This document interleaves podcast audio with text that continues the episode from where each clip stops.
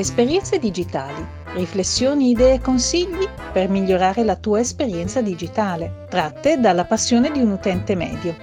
A cura di CapoGeek.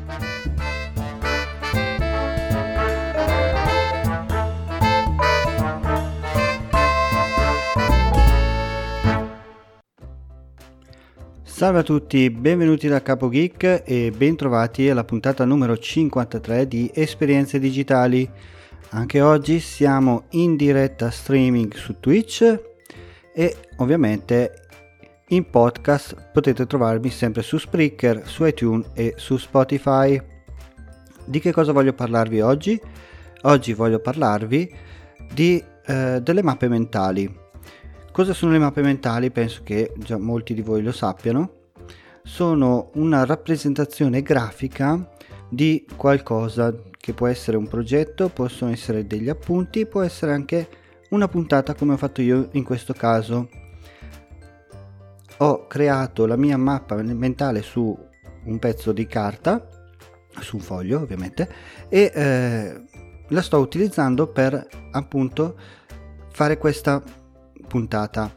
Come mai voglio parlarvi delle mappe mentali? Allora, ho fatto un corso settimana scorsa insieme a mia figlia in aula dove c'era una eh, insegnante che ci ha spiegato eh, in cosa consistono queste mappe mentali, come sono strutturate, in che modo si sviluppano e anche il funzionamento che ha il cervello ehm, nello sviluppare queste mappe sia dal lato creativo che dal lato emotivo.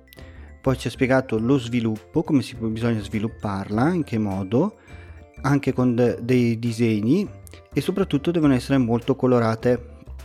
Infine abbiamo fatto degli esercizi da dove eh, tramite delle parole chiave che ci hanno dato siamo riusciti a, ricostruire tutta la mappa e pure un esercizio per eh, prendere appunti durante un video. È stato molto utile, soprattutto è stato molto anche interessante dal punto di vista proprio pratico io adesso sto provando a fare questa puntata dopo aver creato la mia mappa e per il momento vedo che funziona anche abbastanza bene, seguendo i vari rami, come li chiamano, e anche le varie tutti i vari sviluppi. Adesso non sto qui a spiegarmi come funzionano, però se potete approfondire eh, credo che siano abbastanza utili per tutti. Quindi, eh, in conclusione, sono ottime queste mappe per qualsiasi tipo di sia per lo studio, sia per prendere appunti, sia per i podcast, sia per il video, per qualsiasi tipo di attività.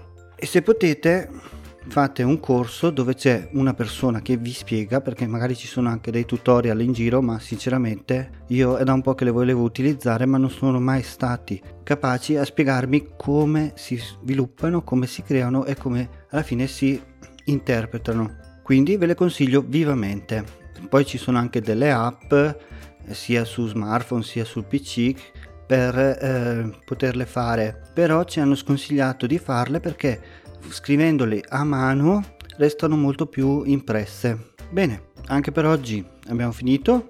Prima di salutarvi i soliti eh, ringraziamenti sia per la sigla a Marisa e Teresa e sia ai um, finanziatori che finanziano questo progetto. Basta andare su patreon.com slash capogeek. Se volete c'è ancora posto, visto che non mi ha scritto nessuno, per farci un'altra chiacchierata insieme in una prossima puntata.